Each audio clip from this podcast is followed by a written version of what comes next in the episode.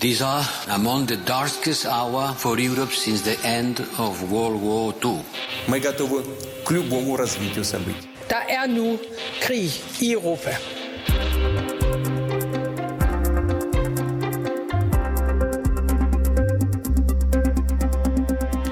Putin har stadig planer om at indtage det meste af Ukraine. Det vurderer amerikanske efterretningstjenester. Lige nu er fokus dog stadig på Østukraine, hvor der er voldsomme bombardementer af byen Luchansk i øh, Lugansk-regionen. Lysychansk bliver øh, konstant øh, beskudt med store kalibre. Kampene fortsætter i udkanten af byen. Den russiske hær forsøger at angribe konstant, lyder det fra regionens guvernør. Du lytter til Krig i Europa. Det er den sidste udsendelse, i hvert fald inden sommerferien. Og i dag skal vi lige have en sidste update på situationen i Ukraine. For hvor står fronterne egentlig lige nu, og hvordan har krigen udviklet sig, og hvordan efterlader det egentlig ukrainerne? Det taler vi med erfarne gæster om. Jeg hedder Alexander Vils Lorentzen. Velkommen til Krig i Europa.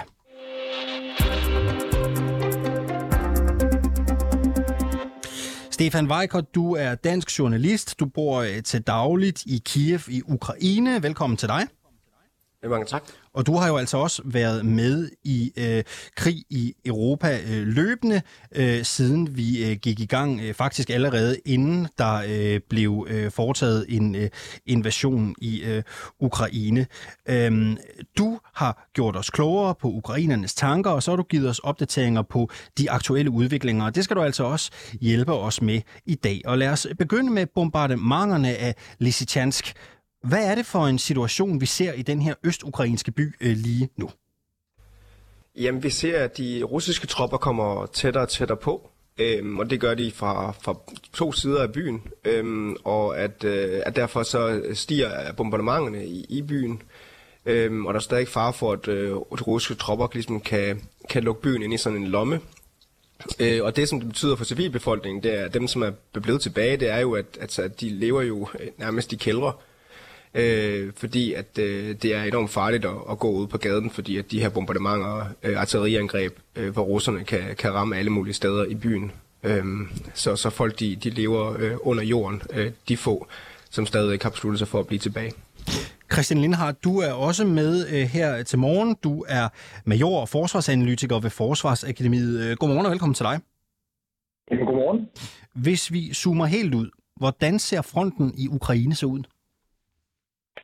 Men fronten er jo, øh, jeg lige vil sige, intet nyt for Vestfronten var jo en, en forfærdelig bog, der blev skrevet efter Første Verdenskrig, og, og vi må desværre sige, at det er lidt det samme, øh, der, der, der udspiller sig i Østukraine lige nu. Fordi der er selvfølgelig bevægelser, men, men det går godt nok langsomt. Øh, det vi ser er, at, at russerne stadigvæk koncentrerer alt alle deres kræfter og al deres tyngde med henblik på at tage de sidste rester af, af den der udbrudte republik, der hedder øh, Luhansk. Og det betyder, at de, øh, de forsøger, som vi lige hørte fra Reikard, øh, at komme rundt om den by, der hedder Lysychansk. Fordi det er ligesom den sidste del af Luhansk, øh, navnet minder om hinanden, øh, som de mangler, før de kan sige, så har vi øh, befriet den her republik. Men ellers så, så øh, er der masser af kampe, og desværre masser af mennesker, der dør. Men fronterne bevæger sig altså ikke så meget. Øh, det er så ved at bemærke sig, at, at russerne trak sig fra den der slangeø, som, øh, som jo var noget af det første, der overhovedet kom frem omkring den her krig. Men ellers så bevæger det sig ikke så meget. Nej, og hvad, kan du prøve at sætte nogle ord på, hvordan vi ligesom ser øh, dynamikken lige nu, altså sådan styrkeforholdet Rusland kontra Ukraine? Jamen, det er lykkedes russerne at koncentrere deres kræfter i den østlige del af Ukraine, altså der omkring Severodonetsk, som de nu har indtaget, og de er kommet helt op til den flod, der hedder Don. Og så ser det også ud til, at de har succes med at forsøge at omringe den by, der hedder Lysychansk. De angriber ikke Lysychansk direkte fra øst mod vest, og det er fordi, hvis de gjorde det, så skulle de over en flod, og så Lysychansk ligger op i sådan et bakkeparti, så skulle de ligesom angribe op ad bakken, og, og det vil sørge med godt nok være noget af en opgave. Så det vi forsøger er, som vi lige hørte, at komme rundt om byen og på den måde fange de, russiske, øh, undskyld, de ukrainske forsvar i sådan en lomme. Og, og sådan rent militært set, så øh, hvis det var en af mine kadetter på hans officerskole, så ville det også være, være den opgave, eller den løsning på opgaven, som jeg forventede, de ville lave. Så det er en, en, en manøvre, en operation, som man vil forvente. Altså forsøge at omgå modstanderen, frem for bare at sådan ligesom angribe direkte på. Lindhardt, kan du ikke prøve at sige noget om, hvilken karakter selve kampen har? Jo, øh, russerne, kampene foregår nu på russernes betingelse. Og, og det gør de, fordi russerne netop har formået at øh, samle alle deres kræfter et sted, og der ligesom øh, kæmpe den form for kamp, som de øh, klassisk set er gode til. De anvender voldsomme mængder af artilleri, det vil sige kanoner, raketter, missiler, som de bruger til, øh, øh direkte sagt, at slå modstanderne ihjel. Og når det så er sket, så rykker de ind med deres infanteri og deres kampvogne, og så, så besidder de ligesom et område. Øh, og, og det betyder, at artilleriet bruger de ligesom til at blødgøre ukrainerne, for derefter nemmere at komme ind og indtage området. Problemet er jo selvfølgelig, at det område, de indtager, det er, det er tit en roingdynge, eller, eller kan ikke bruges, fordi infrastruktur og andre ting er smadret. Så, så lige nu er kampen altså på, på russernes betingelser. Stefan Weigert, du har været i Ukraine både før og under den aktuelle russiske invasion. Hvordan ses og mærkes den her øh, russiske strategi? Øhm, ja, men det, det er jo, altså, hvis vi snakker med de civile i første omgang, så vil jeg sige, for dem, jamen, så, så mærkes det jo ved, at, at, at deres hjem, øh, altså alle de har, de har sparet op til at eje igennem deres liv, øh, og hele deres tilværelse bliver fuldstændig lagt i ruiner. Øhm, altså, at, at byerne, ligesom Lindhardt siger her, bliver jo, bliver jo altså fuldstændig bombarderet. Altså, der er ikke øh, ret mange by, øh, bygninger, der står øh, hele i Lysychansk eller i Severodonetsk for eksempel øh, nu. Øhm, og sådan er situationen med mange steder omkring øh, frontlinjen på grund af de her massive artilleriangreb. Øhm, hvis vi snakker omkring de, de soldater, jeg snakker med de ukrainske soldater, jamen, men så er de ret åbne omkring, at det er, det er ikke den strategi, de er, de er mest glade for at kæmpe imod, altså at de mangler artilleri. Og nogle gange, når de er for eksempel i skyttegravene, jamen, så har de ikke rigtig noget at, at svare igen med. Altså så, så gemmer de sig. Øhm, håber på, at de overlever artilleriangrebene, og når russerne så kommer med deres offensiv på deres positioner, så at de så stadigvæk er i live, og så kan, kan stikke hovedet op og, og, ja, og gøre øh, modangreb. Så de, de er hæftigt presset? Ja, det kan man, det kan man roligt sige. Christian Lindhardt, øh, virker russernes taktik med at bruge store mængder tungt artilleri? Ja, det gør det, fordi øh, de har jo indtaget for eksempel Severodonetsk, og de, og de er på kanten til at indtage hele den her luhanske øh, udbrudte republik så det virker. Men man kan jo så sige, eller spørge sig selv, hvad er det, hvad er det lige netop, de har erobret? De har erobret Severodonetsk, tillykke med det, men, men det er jo langt hen ad vejen en ruinhob. Der er jo ikke nogen infrastruktur, altså jeg lige vil sige, vand, varme, sanitet, el, øh, bruger, øh, beboelse, som står tilbage sådan rigtig intakt i Severodonetsk. Så det, de har erobret, er en ruinhob. Men hvis du kigger på et kort og sætter en nål i kortet, så kan du da godt sige, at du har taget Severodonetsk. Så ja, det virker, men, men hvad er det? Man må så stille spørgsmål til, hvad er det for en type sejr, russerne har opnået? Ja, jeg, jeg vil egentlig gerne blive lidt ved det, fordi du siger, at russernes strategi virker. Men hvilket tab medfører det øh, russerne? Jamen altså, russerne tager uden tvivl voldsomme tab, og, og, og, og hvis jeg skal sætte tal på, så får jeg rigtig svært ved det, øh, hvad, hvad, hvad de taber lige for tiden. Men russerne tager uden tvivl voldsomme tab, selv om de bruger masser af artilleri til at, til at tilføje ukrainerne tab. Øh, ukrainerne tager også store tab. Det har præsident Zelensky jo så været sådan ret åben omkring, at, at de altså mister desværre jo hundredvis af, af, af unge soldaters øh, liv hver eneste dag.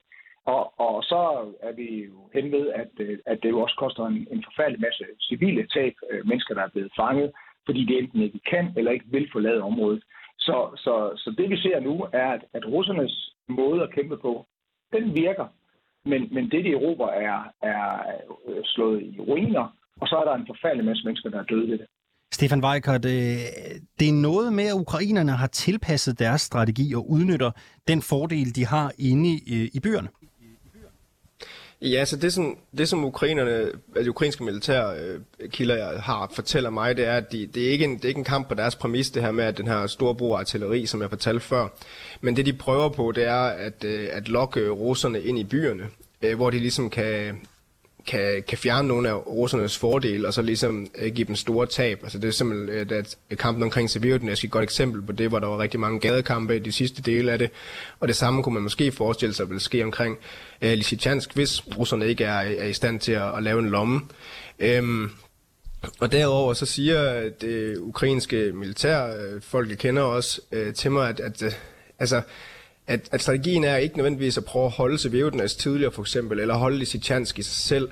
Øh, de ved godt, at det kan de ikke, men det er mere at påføre russerne så mange tab øh, og holde kampene så lang tid, at russerne bruger en hel masse artilleriammunition, og at de bruger en rigtig, rigtig mange øh, tropper på at indtage øh, næsten ingen, ingenting, øh, med håbet om, at, øh, at de så kan udmatte øh, den russiske her på et senere tidspunkt. Et andet øh, sted, og det har vi talt om, hvor øh, fronten har rykket sig, det er jo på Slangeøen i Sortehavet. Det var her, hvor den ukrainske soldat Roman Rybøj sagde, at det russiske krigsskib Moskva, sådan pænt oversat, kunne rende ham. Ja, den øh, klassiske Russian warship Go Fuck Yourself. Øh, Christian Lindhardt, seneste nye er, at Slangeøen jo er tilbage på ukrainske hænder. Øh, er russerne helt stukket af? Øh, de har i hvert fald øh, stukket af, ja, det er de, øh, i den forstand, at de har trukket sig, og, og det har de jo en, en forklaring på, hvorfor de har gjort. Men øh, alt tyder på, at russerne nu har trukket sig på Slangeøen, øh, og øh, det jeg er i tvivl om, det er, om ukrainerne så har besat den, og jeg er jo også i tvivl om, at ukrainerne ønsker at besætte den. Men russerne er til sydenlande fuldstændig væk fra øen nu. Og spørgsmålet er jo så, hvorfor øh, de er det ikke. De siger selv, det er for at vise goodwill over for det internationale samfund. Ukraine siger, at de har tvunget russerne væk. Øh, hvad er rigtigt? Ja, men sandheden den er jo tit et eller andet sted midt imellem.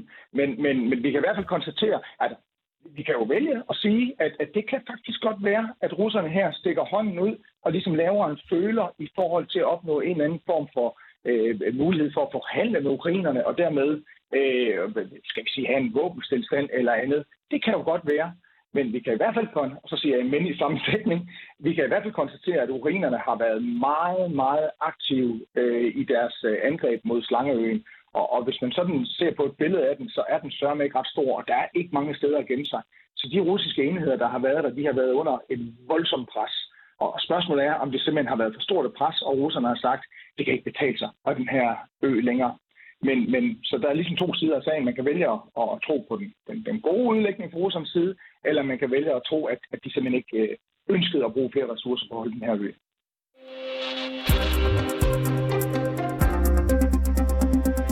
Stefan Weikert, du er som sagt dansk journalist, og du bor øh, til dagligt i Kiev, Ukraine.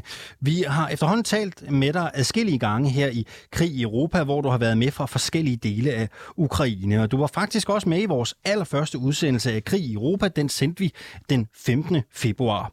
Her havde du talt med den ukrainske soldat Alexi, øh, da du besøgte frontlinjen ved byen Avdika i Donetsk-regionen. Lad os lige prøve at høre lidt af din reportage øh, derfra. Vi sniger os igennem de bombede bygninger og har lige været ude ved en af frontpositionerne, hvor vi kun er ganske få meter fra frontlinjen og kan se igennem sådan en teleskop hen til, hen til fjenden. I det rum, vi er lige nu, vader vi i vand og mudder, og der er mursten, der ligger hullet til bulter rundt omkring.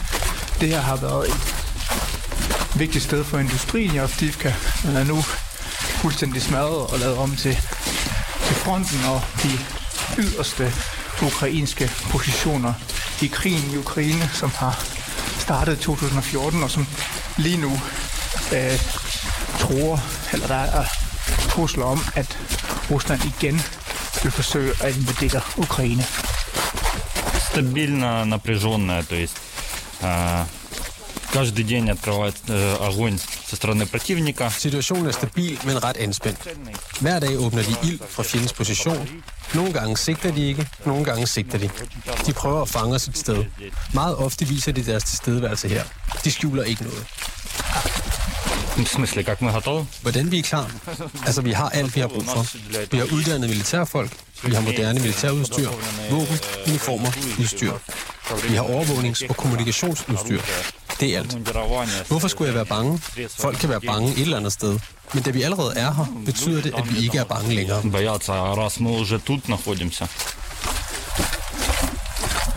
Nu er vi så kommet udenfor og ned i det, man nok kan kalde reelle øh, skyttegrave. Igen findes positioner er ikke så langt væk. Ja, sådan øh, lød det altså på noget af den tur, øh, Stefan Weikert, du gik langs frontlinjen i Donetsk i begyndelsen af februar, altså før den russiske invasion. Hvad tænker du, når du hører øh, det her klip nu? Jamen, jeg tænker, at det er godt nok øh, det er godt nok øh, langt væk. Altså, øh, på den måde, at øh, der er godt nok sket meget øh, siden, den, øh, siden den her gang, den øh, februardag her. Øh, altså, det er, det, det er vildt at, at tænke på, at, øh, at på det tidspunkt kunne, kunne jeg gå der med min kollega øh, og kigge på øh, de russiske tropper, som var øh, ikke mere end... Øh, en, øh, ja, omkring en 50-100 meter væk, øhm, og, og nu, øh, altså, nu er der bare øh, enormt øh, hårde kampe øh, lige præcis på det her sted. Når du ser øh, tilbage, er du så overrasket over, at vi står, hvor vi gør øh, i dag? Ja, altså af, af flere grunde. Altså i første omgang må jeg sige, at jeg var, øh, jeg, jeg, jeg var ikke helt øh, overbevist om, at krigen ville begynde. Og, og det var jeg måske også lidt... Øh, Altså, det var ikke fordi, jeg fik at vide af mine kilder, at, at, at den ville den, at den ville starte. Altså, at det var bare et spørgsmål om tid, og præcis hvilken dato det var. Men jeg var stadigvæk, du ved, øh, lidt, lidt sådan, ledet lidt i benægtelse af, at det kunne simpelthen ikke, øh, det ville simpelthen ikke ske. Øhm, øh, så, så, så, det, så jeg overrasker over i første omgang, at det, at det skete, hvis jeg ser tilbage til, til hvordan jeg, hvad jeg tænkte i forhold til før den 24. februar. Øhm, og så er jeg også overrasket over, at øh, russerne ikke har haft, øh, ikke har været mere succesfulde Altså selvfølgelig har de indtaget en, en del af ukrainernes land, men, øh, men de har jo ikke øh, været så effektive, som vi gik og troede øh, inden invasionen den 24. Øh, februar. Det overrasker mig også, fordi man snakkede meget om, at... Øh, øh, at de vil trumle ukrainerne ned.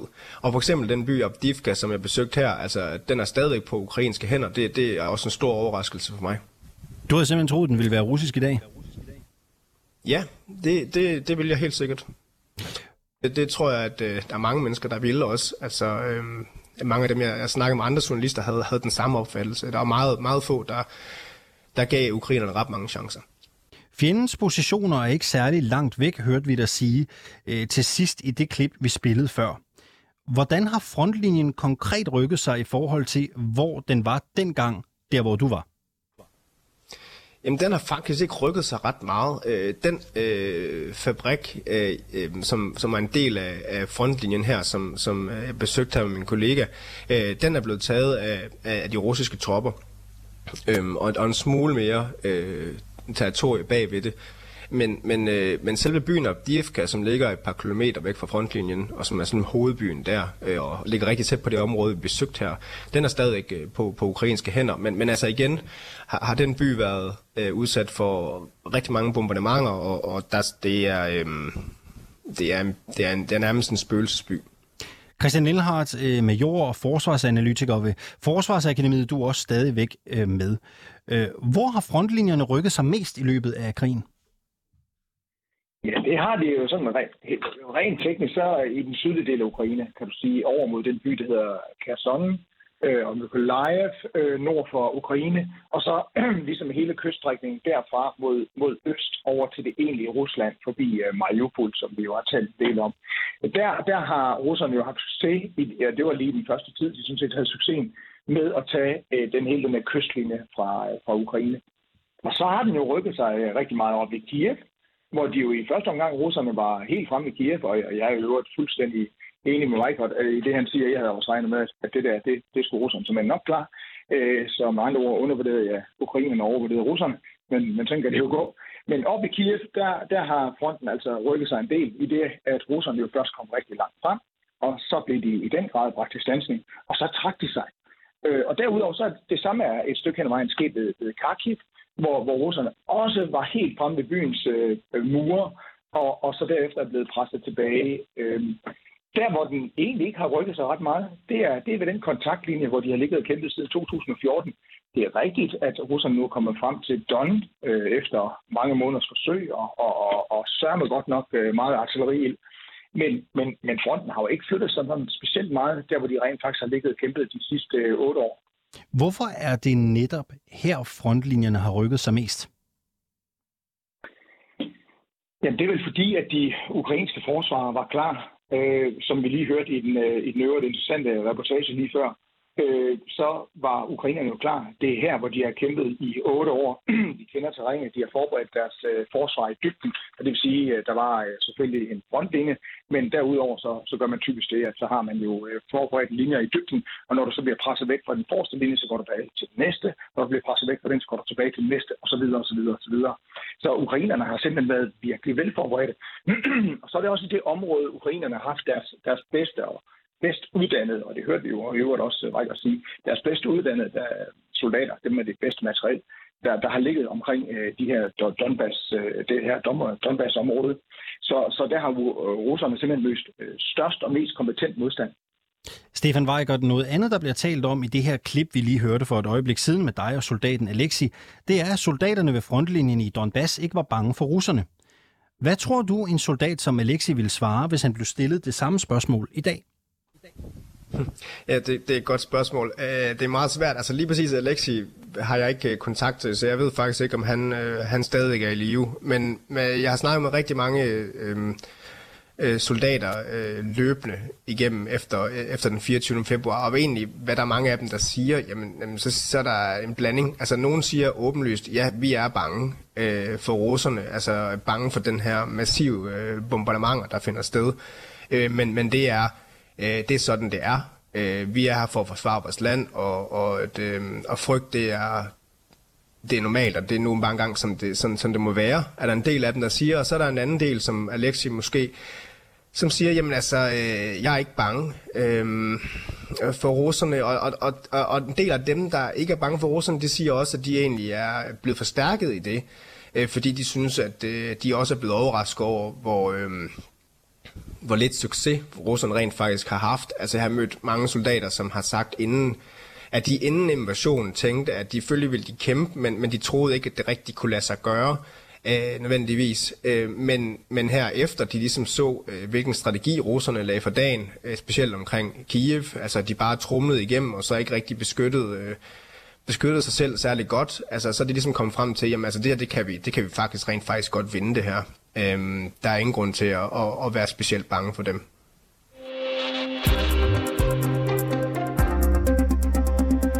Lad os lige prøve at fokusere lidt på det østlige Ukraine. For den del af den ukrainske befolkning, der bor længst mod øst i Donbass-regionen, der er krigen jo øh, langt fra en ny ting. Her har de kunne mærke russernes krigsmaskine siden 2014, hvor Rusland invaderede Øst-Ukraine og annekterede Krim-halvøen. Øh, Stefan Weigert, du har rejst meget i Donbass, både før og efter invasionen, og her har du talt med flere af de borgere, der er vant til at være en brik i spillet mellem Rusland og Ukraine. Lad os lige spole tiden tilbage til, da vi talte med dig den 20. april. Her fortalte du, at flere af borgerne i Luhansk ikke ville lade sig evakuere, på trods af, at de var blevet opfordret til det. Jamen det er folk, som, som, som mener, at de, øh, at de har prøvet at se det før. Jamen de russerne prøvede også at komme i 2014 og 2015. Øh, der er ikke noget nyt, så de mener, at hvis de klarer det dengang, jamen så vil de også klare det den her gang. Det er en del af dem. Så er der også nogen, som, som tænker, jamen hvor pokker skal jeg flygte hen? Altså, jeg har øh, måske en lejlighed her, som er betalt, og det er alt den opsparing, de har, det står altså i, altså i mursten, kan man sige. Og de, de, jamen, altså, hvis de flygter, så har de ingenting. Øh, så de er også bare sådan lidt, jamen det kan godt være, det er farligt at blive her, men det er bedre at blive en alternativ at være på flugt og ikke have noget at spise. Det er bund og grund sådan, som de ser det. Weiger, tror du, at befolkningen i Luhansk og Donetsk er overrasket over, at krigen er nået øh, hertil? Øh, ja, det, det tror jeg egentlig, at, øh, at de er. Altså, jeg tror, de, jeg tror i hvert fald, de overrasker over, at krigen i første omgang, de er helt sikkert overrasker over, at krigen i første omgang overhovedet startede. Altså, at russerne invaderede den 24. februar. Øhm, og så tror jeg, at efter at øhm, russerne ikke havde massiv succes i starten, så tror jeg, at de havde håbet på, at det ikke ville komme til dem. Øhm, øhm, men, men, da det, men jeg tror, at på et tidspunkt har de ligesom også indset, at, at, at det ville det gøre. Altså, at, øh, at øh, det var et spørgsmål om tid, inden russerne ville komme og banke på. Folk øh, her har igen og igen nævnt, at de ikke står på hverken den ene eller den anden side af konflikten. De vil bare have fred. Men det er de jo langt fra at få ud, kan man jo sige i dag. Tror du, at den kendskærning kan rykke noget i dem, altså at de eksempelvis tilslutter sig den ene eller den anden part? Jamen, jeg synes, det, ja, øhm, det er svært. Ikke? Altså, de er enormt pragmatiske, øh, som, som jeg også tidligere har forklaret her i programmet. Altså på, på en måde, at det er ikke fordi... Altså, jeg, mange fortæller, at de er pro-russiske. Mange, det vil sige, den den markat, de får også i, i Vesten, når vi snakker om dem i, i Øst-Ukraine. Det, det, jeg synes jeg er meget forkert. Jeg tror, hvis jeg siger, de er meget pragmatiske. Altså, de vil bare gerne have fred. Og hvis det betød, at man så giver nogle indrømmelser til, til, til Rusland, jamen så, øh, så er det fint nok med dem. Øh, men det betød ikke, at de ville være en del af Rusland. Øh, men, men, jeg, men jeg synes, at jeg kan mærke en stor ændring efter invasionen den 24. februar. Øhm, for eksempel snakkede jeg med en, en dame, der var i midt-80'erne, som, øh, som, som, som blev tilbage i de her krigshavede områder og havde fået hele sit liv ødelagt, sin lejlighed bombet. Øhm, hun, hun var nødt til at være afhængig af, af frivillige, som lavede mad på bål ud foran hendes lejlighed, fordi hun havde ikke noget tilbage. Øh, der var ingen varme i hendes lejlighed, øh, ingen gas, ingenting hendes, hendes, øh, hendes børn var flygtet, og den eneste grund til, at hun ikke flygtede, det var fordi, det ville hun ikke. Altså, hun, hun, hun havde flygtet nok i sit liv. Øhm, og øh, og hun, hun, hun sagde helt åbent, at, at før invasionen den 24. februar, der havde hun haft det sådan, at hun havde en okay forhold til, til Rusland, øhm, og hun ville egentlig bare gerne have krigen stoppet, men, men nu har hun ligesom set, hvad russerne kunne finde på, hvordan de kunne finde på at ødelægge hendes land fuldstændig, og en helt anden målestoksforhold, end de havde gjort tilbage i 2014 og 2015, og nu ville hun simpelthen ikke, øh, det kunne hun simpelthen ikke tilgive. Så der er en del af dem, der var pragmatiske øh, før, øh, som, som i hvert fald nu er blevet, øh, er blevet mere, hvad kan man sige, øh, uforenlige med at, øh, med at give noget som helst til, til Rusland. Og så er der selvfølgelig også en del, som stadigvæk bare gerne vil have, at krigen stopper, og egentlig har det fint nok med, at at der skal gives et land til Rusland. Bare kort, Weikert, hvorfor er det, at de historisk har indtaget den her pragmatiske situation, den her pragmatiske holdning? Kan du bare kort, hvorfor egentlig?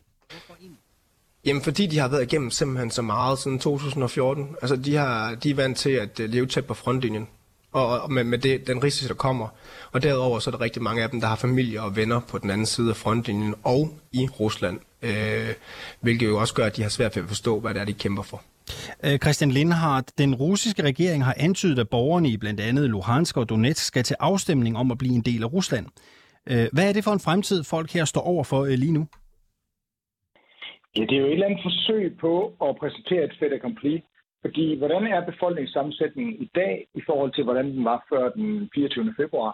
Og i øvrigt i forhold til, hvordan den var før, den, øh, før 2014. Ikke? Så, så, så russerne forsøger vel at præsentere en eller anden form for øh, præsentere en eller anden form for fedt kompli her, ikke? eller det, de gjorde nede på, på Krim, hvor, hvor øh, Sims eller Bim, så havde de afholdt en befolkningsafstemning, og, og det viser sig sjovt nok, at, øh, at befolkningsholdningen var lige øh, de, der havde magten.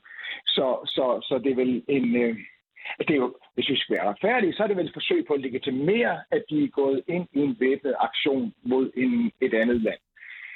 Øh, og så er det vel et forsøg på at konsolidere deres magt i området ved at kunne sige, se befolkningen på vores side.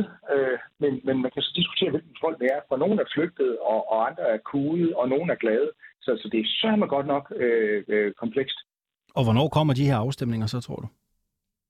Jeg tror, de kommer så hurtigt, russerne overhovedet kan komme i, i gang med det, fordi de har gode erfaringer med med fra Krim. Øh, øh, øh og der er ingen tvivl om, at øh, fra Moskvas side, der er Krim russisk, og det har de nu bevist, og det er der fuld begrundelse for, fordi befolkningen ønsker det selv. Så jeg tror, de kommer så hurtigt, de overhovedet kan slippe af med det. At det I det øjeblik, de har hele for eksempel Luhansk ind under Vesten, jamen så, så tror jeg, de vil forsøge at øh, iværksætte sådan en folkeafstemning for netop at legitimere deres handlinger.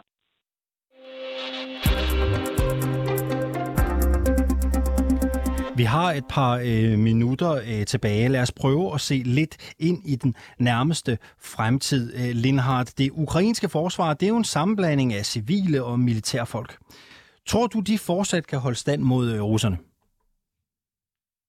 Hvis den hjælpen fra Vesten bliver ved med at komme, så er svaret ja. Ukraine har virkelig gået i total, øh, er kommet på total krigsfod. Hele deres samfund er blevet omstillet, og det, og det er altså en befolkning, der var på 44 millioner indbyggere, så det er jo, det er, det er jo et stort land. Ikke? Øh, så, så, så hvis de bliver ved med at få den massive våbenhjælp, vi ser nu fra øh, den vestlige verden, så, så kan de. Og jeg ser ikke noget tegn på, at den stopper. Altså, øh, hvad hedder det, præsident Biden har, har tilsagt øh, 40 milliarder dollars. Så er man jo ligesom i gang. Ikke? Og, og her forleden dag, der tilsagde øh, øh Boris Johnson at Storbritannien vil yde yderligere en milliard pund øh, yderligere i forhold til, hvad de allerede har givet. Så hvis den vestlige våbenhjælp fortsætter, så ja, så ser jeg at for det første, krigen trækker ud, men også, at, øh, at Ukraine kan have mulighed for, at, øh, og, og, om ikke skulle bruge sådan helt ud, så i hvert fald bringe dem til standsning. Nu går der jo i hvert fald lidt over øh, en måneds tid, før vi sidder i det her forum, i det her program, og taler igen. Hvad tror du, der kommer til at ske hen over sommeren? Altså, kan du forestille dig en eller anden form for gennembrud for den ene af parterne? Altså, det balancerer lige nu på en knivsæk.